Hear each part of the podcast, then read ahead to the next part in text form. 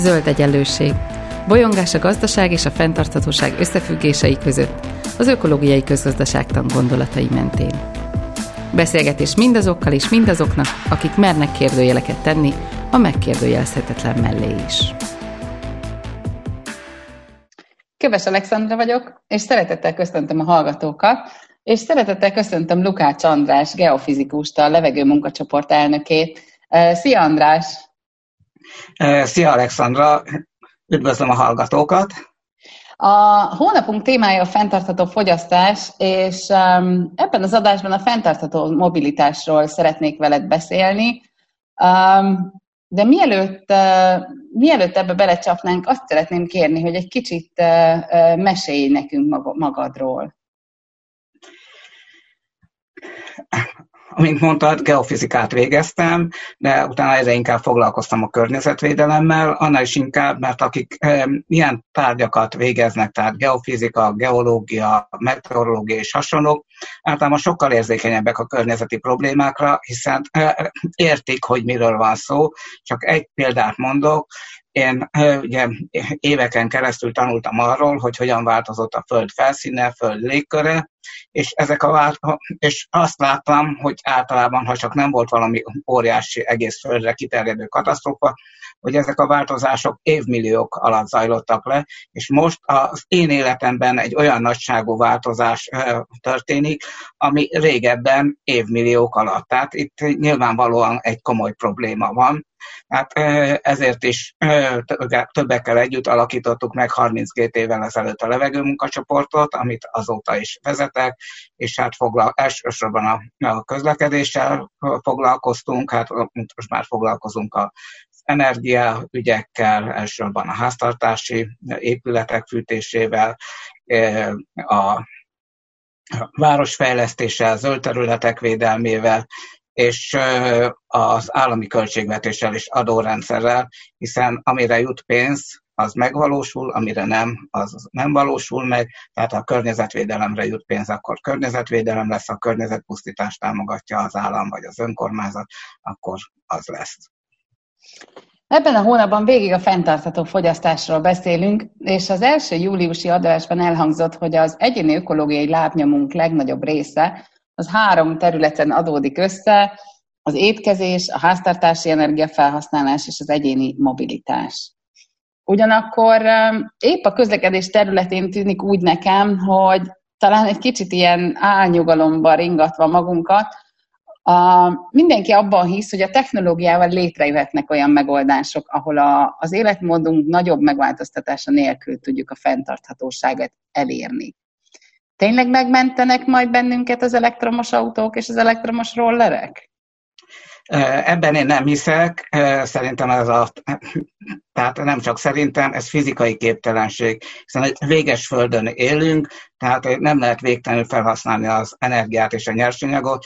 Azt, hogy visszaforgatják majd a felhasznált nyersanyagokat a, egy újabb, újabb autóknak a létrehozása, előállításába, és hogy majd az e, mindent megújuló energiával fogunk megtermelni a jelenlegi fogyasztási szint mellett, ezt én elképzelhetetlennek tartom. Egyrészt, másrészt idő sincs rá, tehát a mérvadó tudósok szerint az elkövetkező tíz évben nem történik drasztikus változás, és ami azt jelenti, hogy már most el kell kezdeni, tehát nem lehet a tíz év végén elkezdeni, akkor már katasztrófával nézünk szembe, tehát idő sincs arra, hogy ez a technikai átállás megvalósuljon, de egyszerűen fizikailag is képtelenségnek tartom. Tehát a technológia nem megoldás, a szokásainkon kell változtatni. Ugyanakkor a technológia, tehát hogy, hogy amiről beszélsz, az arról szól, hogy, hogy, hogy ugye ilyen probléma váltás, probléma csere történik, mert amikor, amikor azt mondjuk, hogy ugye ez a problem shifting, amikor azt mondjuk, hogy hát a, a, ezekről az autókról elektromos autókra váltunk, akkor igazából megszüntetünk egy problémát, de például ugye az akkumulátorokhoz szükséges ilyen, ilyen ritka fémek egy újabb problémát fognak jelenteni.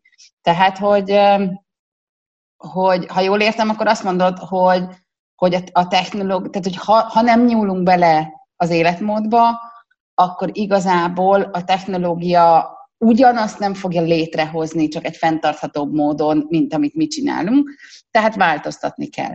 De hogy a technológiát másra is föl lehet használni, tehát hogy például technológiai megoldások azok, amik lehetővé teszik, hogy, hogy mondjuk a, a, az egyéni mobilitás eszközeit ne feltétlenül tulajdonoljuk, hanem, hanem megosszuk egymással, tehát inkább a hozzáférést támogassuk. Mennyire vagy optimista ezeknek a megoldásoknak a terjedését illetően?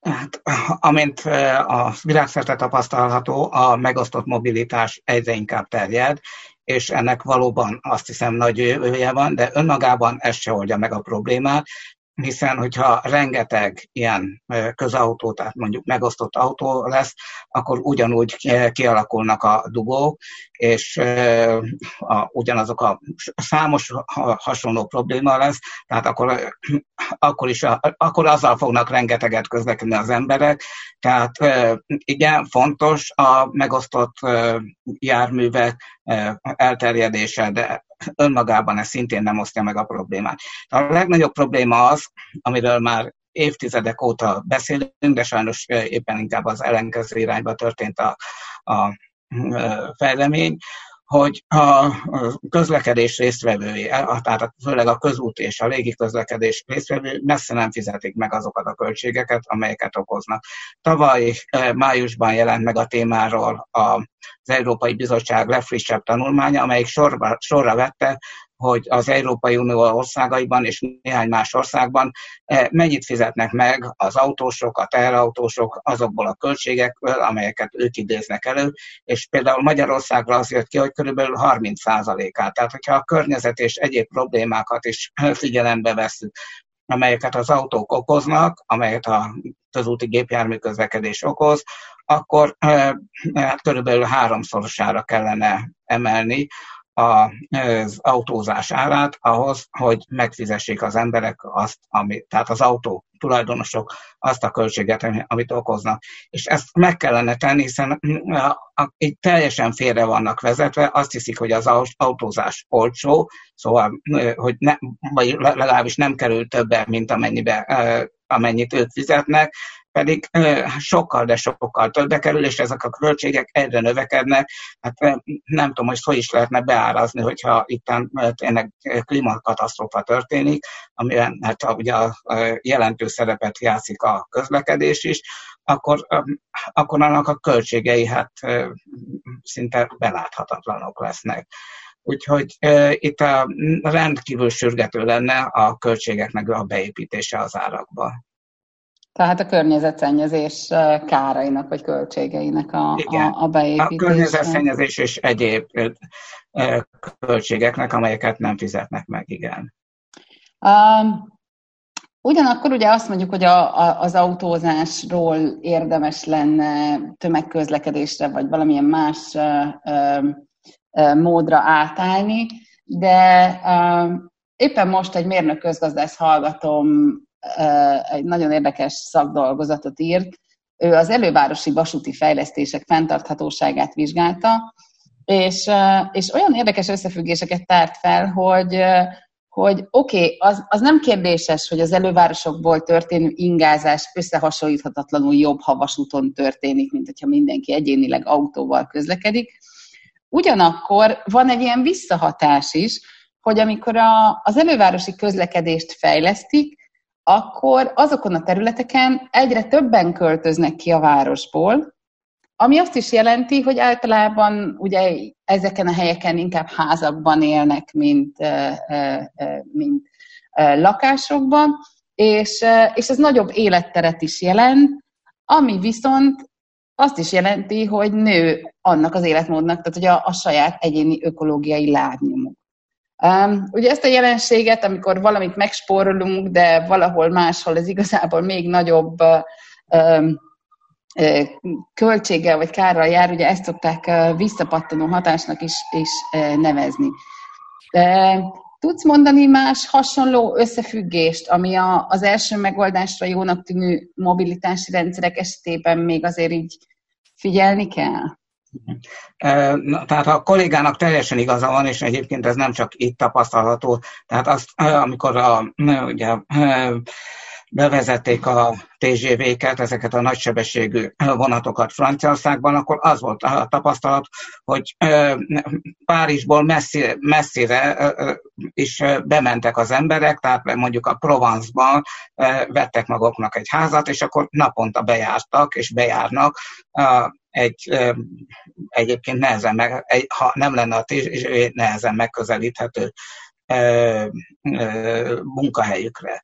Tehát valóban van egy ilyen jelenség, most ettől függetlenül tényleg sokkal jobb, hogyha vasúton járnak be, mint hogyha személygépkocsival, hiszen például Budapesten a bejövő személygépkocsik, tehát amelyek nem Budapestről indulnak, hanem valamilyen külső településről jönnek be, azok okozzák a forgalomnak körülbelül a felét, tehát óriási szerepet játszanak. Na most még ha térjek vissza az előző kérdésre, hogy ugye mondtam, hogy fel kell emelni a, az autózás árait jelentősen, de az nem azt jelenti, hogy jobban kell terhelni az embereket, hiszen ezt a pénzt vissza lehet juttatni. És számos példa van a világszerte arra, hogy az így beszedett összegeket, ha jól megtervezetten jutatják vissza a lakosságnak, akkor egyrészt csökken a társadalmi igazságtalanság, tehát ugye, mert akkor a szegények általában jobban járnak ezzel, másrészt ugye a környezetszennyezés, a dugók, tehát minden szempontból előnyös, mondom, meg kell nézni Gánától kezdve Indonézián át, Iránig, nagyon sok jó példa van a világon, hogy hogyan lehet ezt jól megoldani, úgy, hogy az emberek jól járjanak. Mindenki fél attól, hogy most akkor megemelkedik valamilyen mondjuk az autózás ára, akkor, akkor az hogyan fogja terhelni. Ez politikai döntés kérdése, hogy hogyan osztják vissza a bevételeket. És az, hogy mi a, mi a rossz megoldás, arra azért a sárga mellényesek esetében Franciaországban láttunk példát. Tehát, hogy valóban. Ott, ott a környezetre fogták ezt a dolgot, de közben nem vették észre azt, hogy, hogy, hogy a mögött egy nagyon komoly társadalmi feszültség húzódik meg.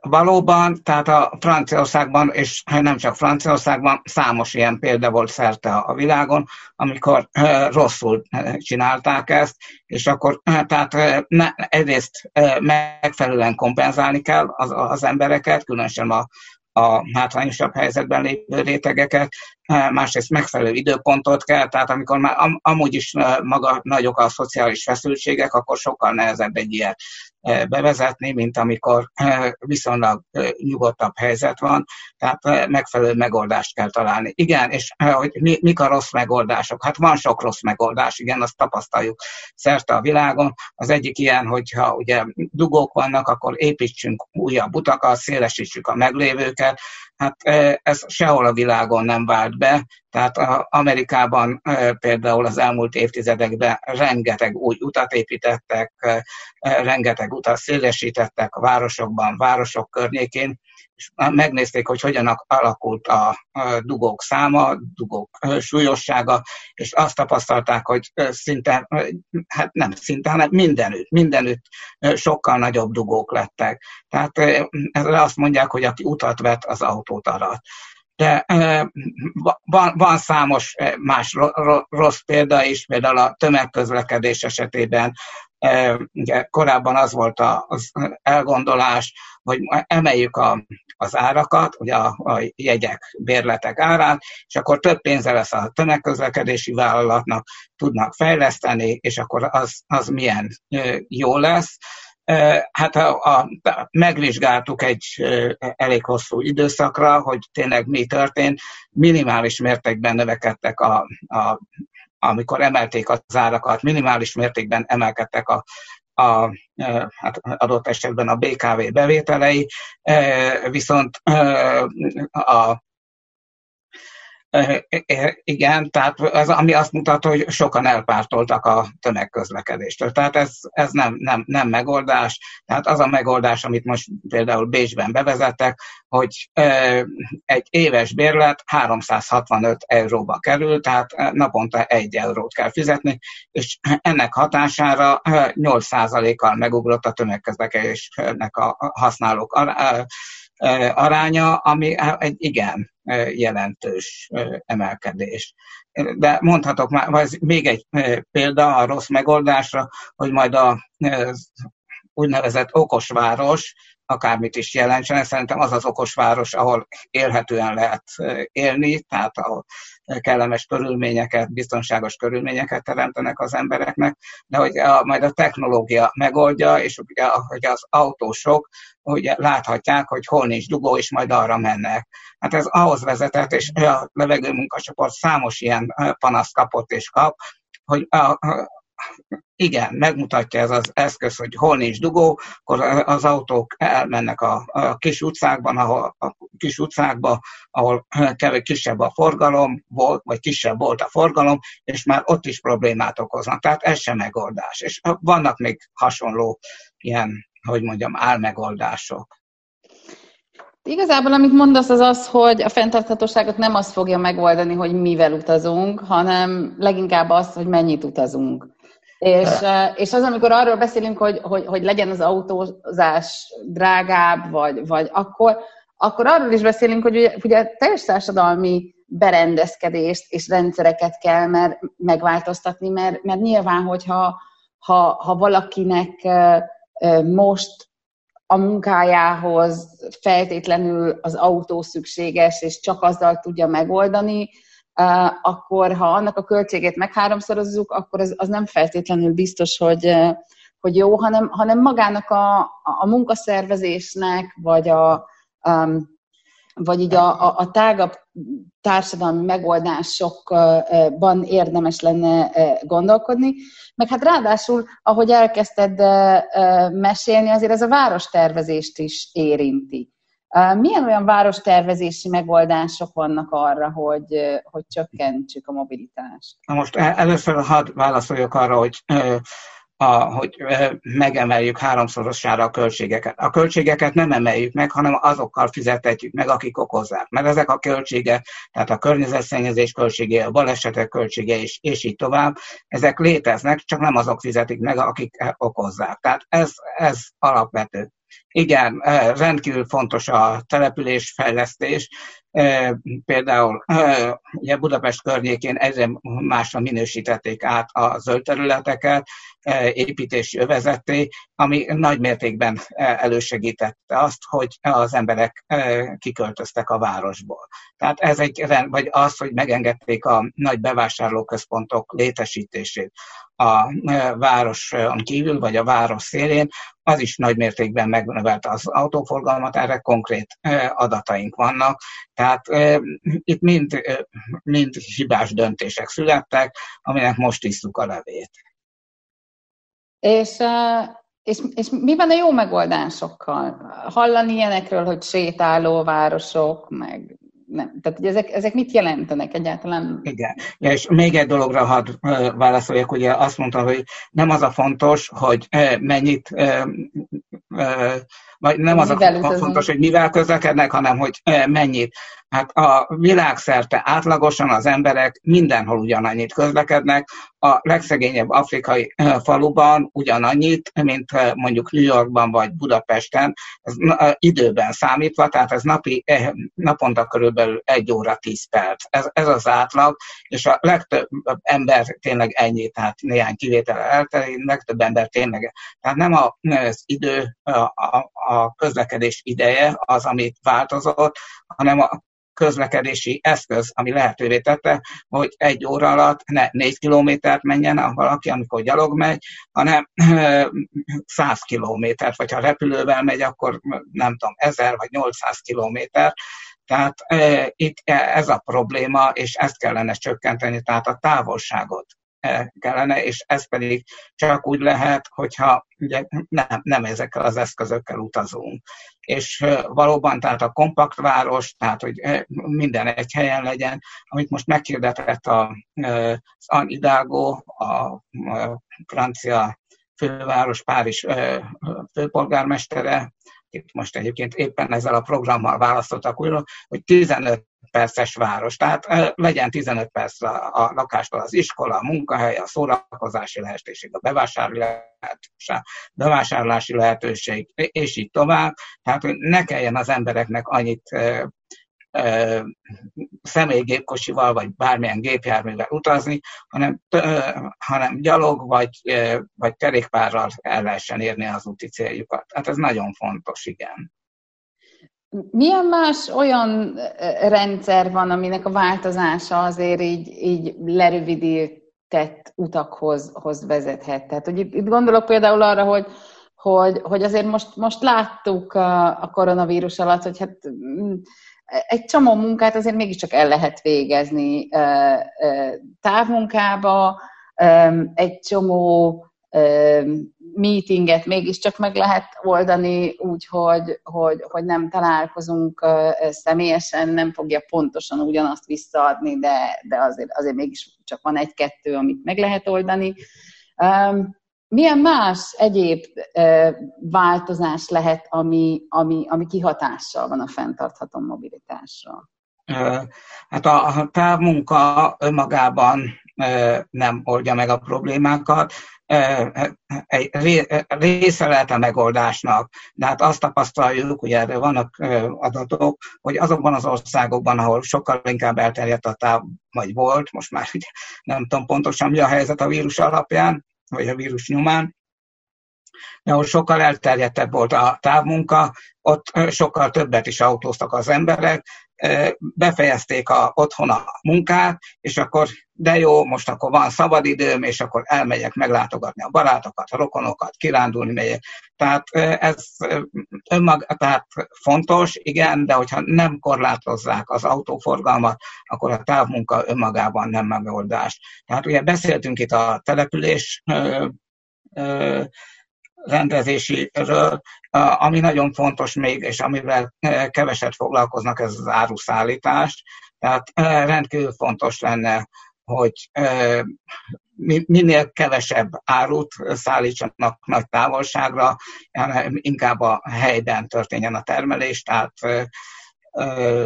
helyi termékeket, hely, helyben előállított termékeket vásároljunk, illetve a terméknek az összeállítása is inkább kisebb területen történjen, ne az ország vagy a világ másik végéről hordozzák oda-vissza a különböző részelemeket, és akkor utána összerakják valahol, és megint elviszik a föld másik végére.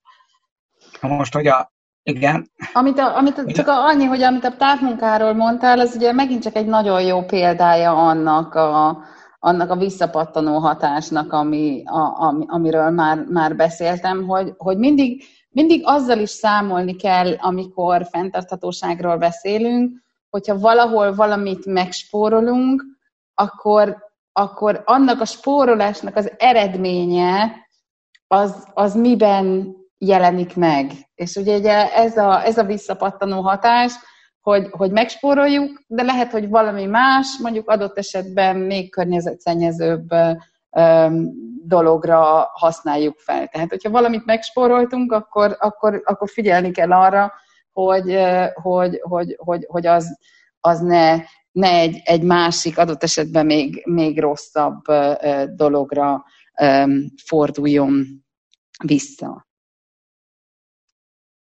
Um, ha már mobilitás, akkor, akkor szerintem ez azért is nagyon nehéz kérdés, mert hogy, mert hogy a, a, az emberek egyértelműen szabadságnak és lehetőségnek élik azt meg, hogy, hogy egyre szélesebb körben elérhetővé vált az utazás, és adott esetben a nagy, ahogy mondtad, ugye a nagy távokon történő utazás is.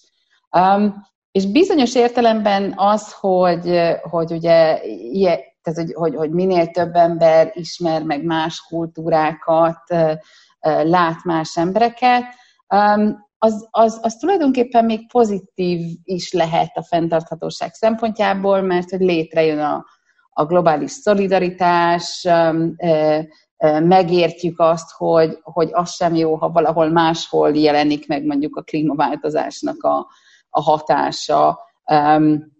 Tehát, hogy, hogy igazából a széles látókörűséget is, is, is tudja javítani, és, és hát valamiféle globális felelősséget hoz létre. Ugyanakkor nyilvánvaló, hogy ezek az utak környezetileg a legterhelőbbek. Um, lehet-e vajon ebben valamilyen egyensúlyt találni? Um, ez az egyik kérdésem, a másik meg, hogy, hogy miért van az, hogy a mobilitás tekintetében egyik legszennyezőbb iparág a repülés, mintha egyáltalán nem fejlődne a fenntarthatóság irányába.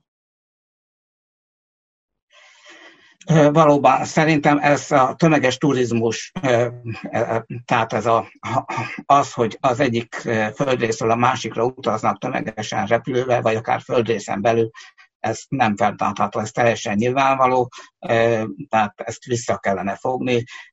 Természetesen jó, hogyha az emberek el tudnak menni távolabbi helyekre, de hát sajnos ennek fizikai korlátai vannak, tehát a, Föld ezt, ezt már nem bírja el. És ezeket másképp kellene megoldani, tehát részben, hogy ne olyan messzire menjenek, kevesebben menjenek, és azok adják át a tapasztalataikat oktatással, és így tovább. És ami a repülést illeti, ugye ott sincs ö, megfizetve, tehát akik repülnek, azok se fizetik meg a valódi költségeit, tehát a repülés ö, meg különösen, tehát a légi közlekedés különösen bűnösebben, ugye nincs áfa repülésen, az üzemanyagadót nem fizetik, rengeteg közvetlen támogatásban részesültek, és még részesülnek. Egyrészt ugye a repülőtereket nagyon gyakran közpénzekből építették és tartották fenn, hogy ma is kapnak, és hát most a vírus kapcsán számos légitársaság könyörgött és, és kilobbizott hatalmas összegeket magának. Tehát gyakorlatilag az emberektől elveszik a pénzt azért, hogy egy kisebbség egy rövid idő, ideig tudjon utazni távol, nagy távolságokra. Tehát ez igazságtalan és értelmetlen és környezetileg rendkívül káros. Szerintem egyébként nagyon kevesen tudják, hogy mondjuk a kerozinon nincsen adóteher. Tehát én szerintem, én szerintem az emberek nagy része ezt nem is tudja. Valóban nem, hát ugye a légitársaságoknak hatalmas pénzük van arra, rengeteg pénzük van arra, hogy reklámozzák magukat, és próbálják minél jobb színben feltüntetni magukat, hogy milyen óriási élmény, viszont a, a, akik az ellenkezőjét mondják, tehát vannak ilyen mozgalmak, azok általában ilyen civil szerveződések, és hát szinte pénz nélkül tevékenykednek. A, és ami, ami érdekes, az az, hogy, hogy azért a, amikor, amikor nem repülésről beszélünk, tehát akár a vasútfejlesztésnél, akár a, a mikromobilitásnál, de még az autóknál is, ugye állandóan um, zöldítésről van szó. De valahogy ez a zöldítés, ez, ne, ez nem jelenik meg a repülőknél. Tehát, hogy nem hallunk, nem hallunk elektromos repülőkről, vagy nem hallunk ilyen típusú fejlesztésekről vannak egyébként? E, igen, vannak, próbálkoznak ezzel, de e, ez, ez egyik, egyelőre ilyeneknek nincs realitása. Talán aminek lenne, lesz realitása, az a hidrogén, illetve a ilyen megújuló energiából üzemanyag, tehát hogy valamilyen kémiai üzemanyagot, de a repülés jelenti a tekintetben, és, illetve a repülés és a, a hajózás jelenti ebben a tekintetben a, az óriási problémát, és hát szintén nagy problémát jelentenek a nagy tömegű közúti járművek, tehát a kamionok, autóbuszok, hát ott sokkal nehezebb megoldani azt, hogy elektromosan működjenek, tehát az olyan óriási akkumulátor kellene, ami hát gyakorlatilag mondjuk a repülőnél elképzelhetetlen, mert akkor szinte csak az akkumulátor szállítaná utasokra már, utasokat már nem nagyon tudna. Igen, az is érdekes egyébként, hogy a, hogy a, a hajózásról nagyon ritkán beszélnek, hogy, hogy, hogy ezek mondjuk ezek a hatalmas ilyen um, szállodahajók, azok, azok, azok milyen irdatlan terheléssel járnak, vagy mondjuk adott esetben még a, a, a szállító hajók is. Bár ha jól tudom, azok más típusú környezetterheléssel járnak, mint, a, mint mondjuk a repülés.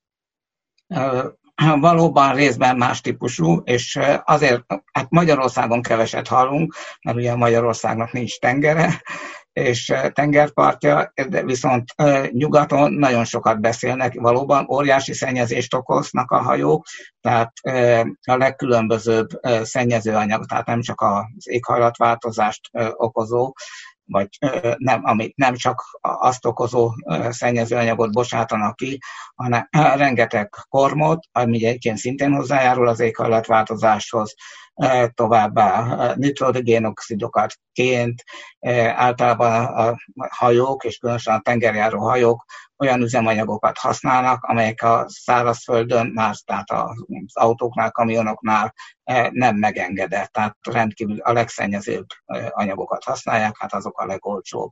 Egyébként ez nem csak a tengeri probléma, E, bár ugye sokkal kisebb mértékben, de a Dunán is e, nagyon komoly szennyezést okoznak a hajók. Mi is végeztünk méréseket, és a Greenpeace is, és kimutatták, hogy e, rendkívül magas a szennyezettség a Dunán a, nagy hajóforgalom miatt. Egyébként rendszeresen kapunk lakossági panaszokat az újpesti rakpart környékén érzőktől, a belvárosi rakpartok környékén élőktől, dolgozóktól, hogy elviselhetetlen az, ami bűz, amit éreznek. És ebben a szállodahajók is jelentős szerepet játszanak, akik, amelyek ki vannak kötve, a, ugye ott vannak a kikötőben, e, mivel nem a parsról kapják az áramot, ez nincs megoldva, hanem e, dízelgenerátorokat üzemeltetnek, ami rendkívül zajos és bűzös. Tehát e, igen, ezt, ezt, a, de ezt, ezt egyébként meg lehetne oldani, csak hát politikai döntés kérdése.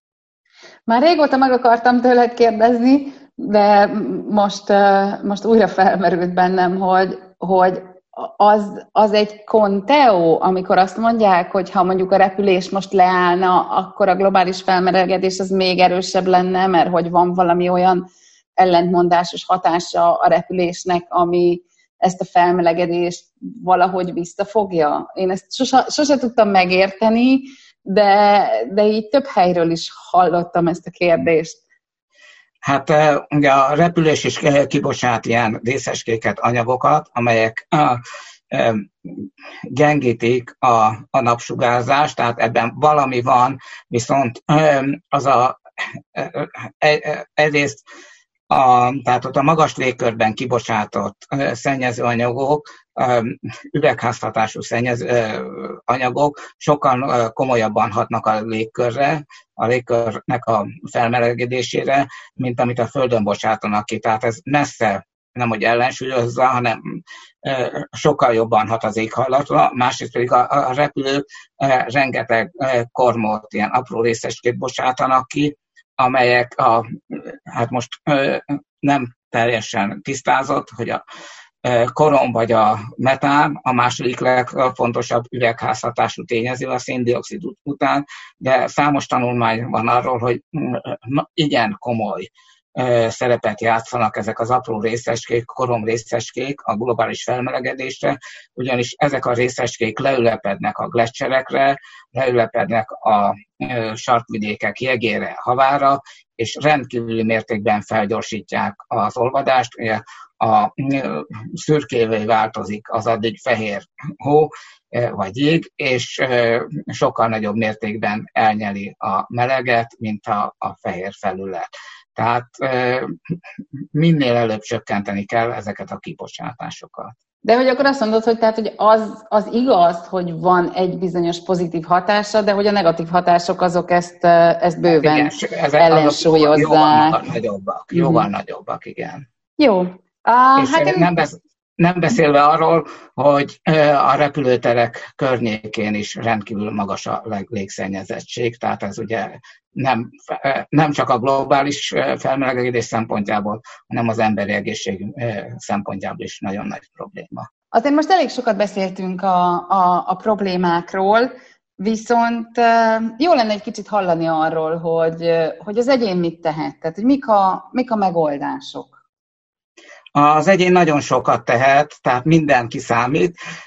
Vannak, amit úgy közvetlenül megtehet, tehát hogy tömegközlekedéssel, kerékpárral jár, és így tovább, vagy nagyobb távolságra vasútra, de a legfontosabb a véleményünk szerint az, hogy fogjunk össze, hogy csatlakozzanak olyan civil szervezetekhez, amelyek a probléma megoldásán dolgoznak, vagy hozzanak létre ilyen civil szervezeteket.